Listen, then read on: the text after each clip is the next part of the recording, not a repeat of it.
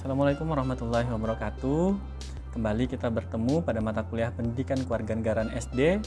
Hari ini kita akan membahas keterampilan bertanya. Setelah sebelumnya kalian sudah memahami dan bisa menerapkan mengenai keterampilan membuka dan menutup pembelajaran dan juga keterampilan menjelaskan. Di pertemuan keempat ini, keterampilan menjelaskan menjadi sangat penting karena ini adalah dasar untuk memulai kegiatan membangun kegiatan yang multi arah. Secara sederhana, keterampilan menjelaskan mungkin kalian sudah paham apa maknanya.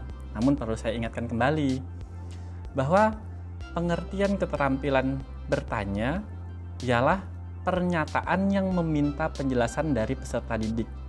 Jadi sederhananya, keterampilan bertanya itu kita mengeluarkan pernyataan yang memancing peserta didik untuk memberikan penjelasan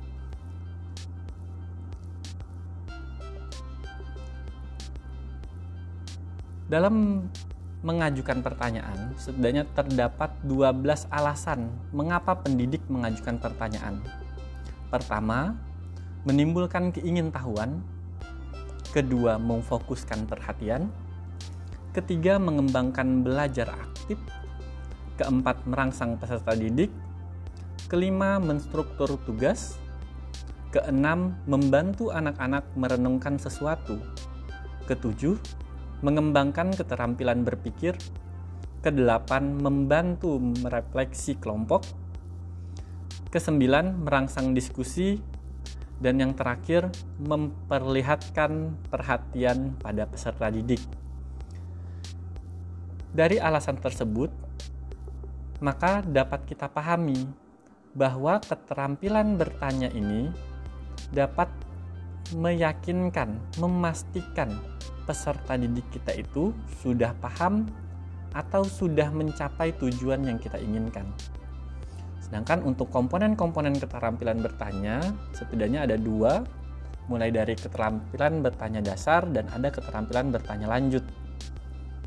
Komponen pada keterampilan bertanya dasar, pertama, jelas dan singkat, kedua, pemberian acuan, ketiga, pemusatan, keempat, pindah giliran, kelima penyebaran, keenam pemberian waktu berpikir, ketujuh pemberian tuntunan. Sudah cukup jelas sepertinya apa yang kita inginkan pada keterampilan bertanya dasar. Intinya adalah singkat dan jelas. Kemudian pemberian kesempatan untuk peserta didik yang lain.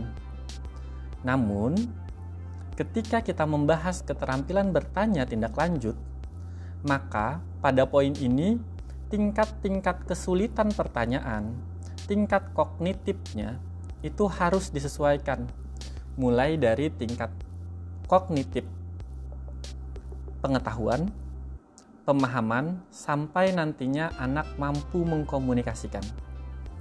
Jadi tahap-tahap itu perlu dilakukan dan perlu diperhatikan.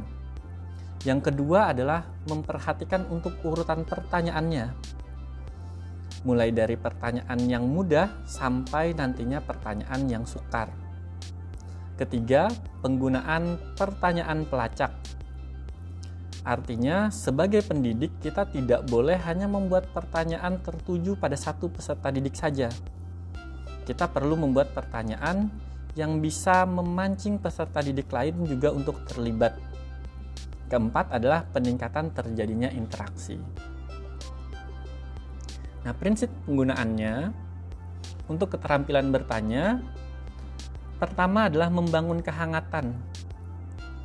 Sikap, gaya, suara, ekspresi, gerakan, dan posisi badan. Kenapa ini penting? Karena apabila keterampilan bertanya dilakukan secara monoton, otomatis peserta didik kita juga tidak akan semangat, tidak akan muncul keantusiasan peserta didik. Yang kedua adalah variasinya. Jadi, jangan membuat pertanyaan yang monoton. Dan hal-hal yang perlu dihindari dalam pelaksanaan keterampilan ini, pertama, mengulangi pertanyaan. Kedua, mengulang jawaban peserta didik. Ketiga, menjawab pertanyaan sendiri. Keempat, pertanyaan yang memancing jawaban serentak. Kelima, pertanyaan ganda. Dan yang keenam, menentukan terlebih dahulu siapa peserta didik yang menjawab pertanyaan.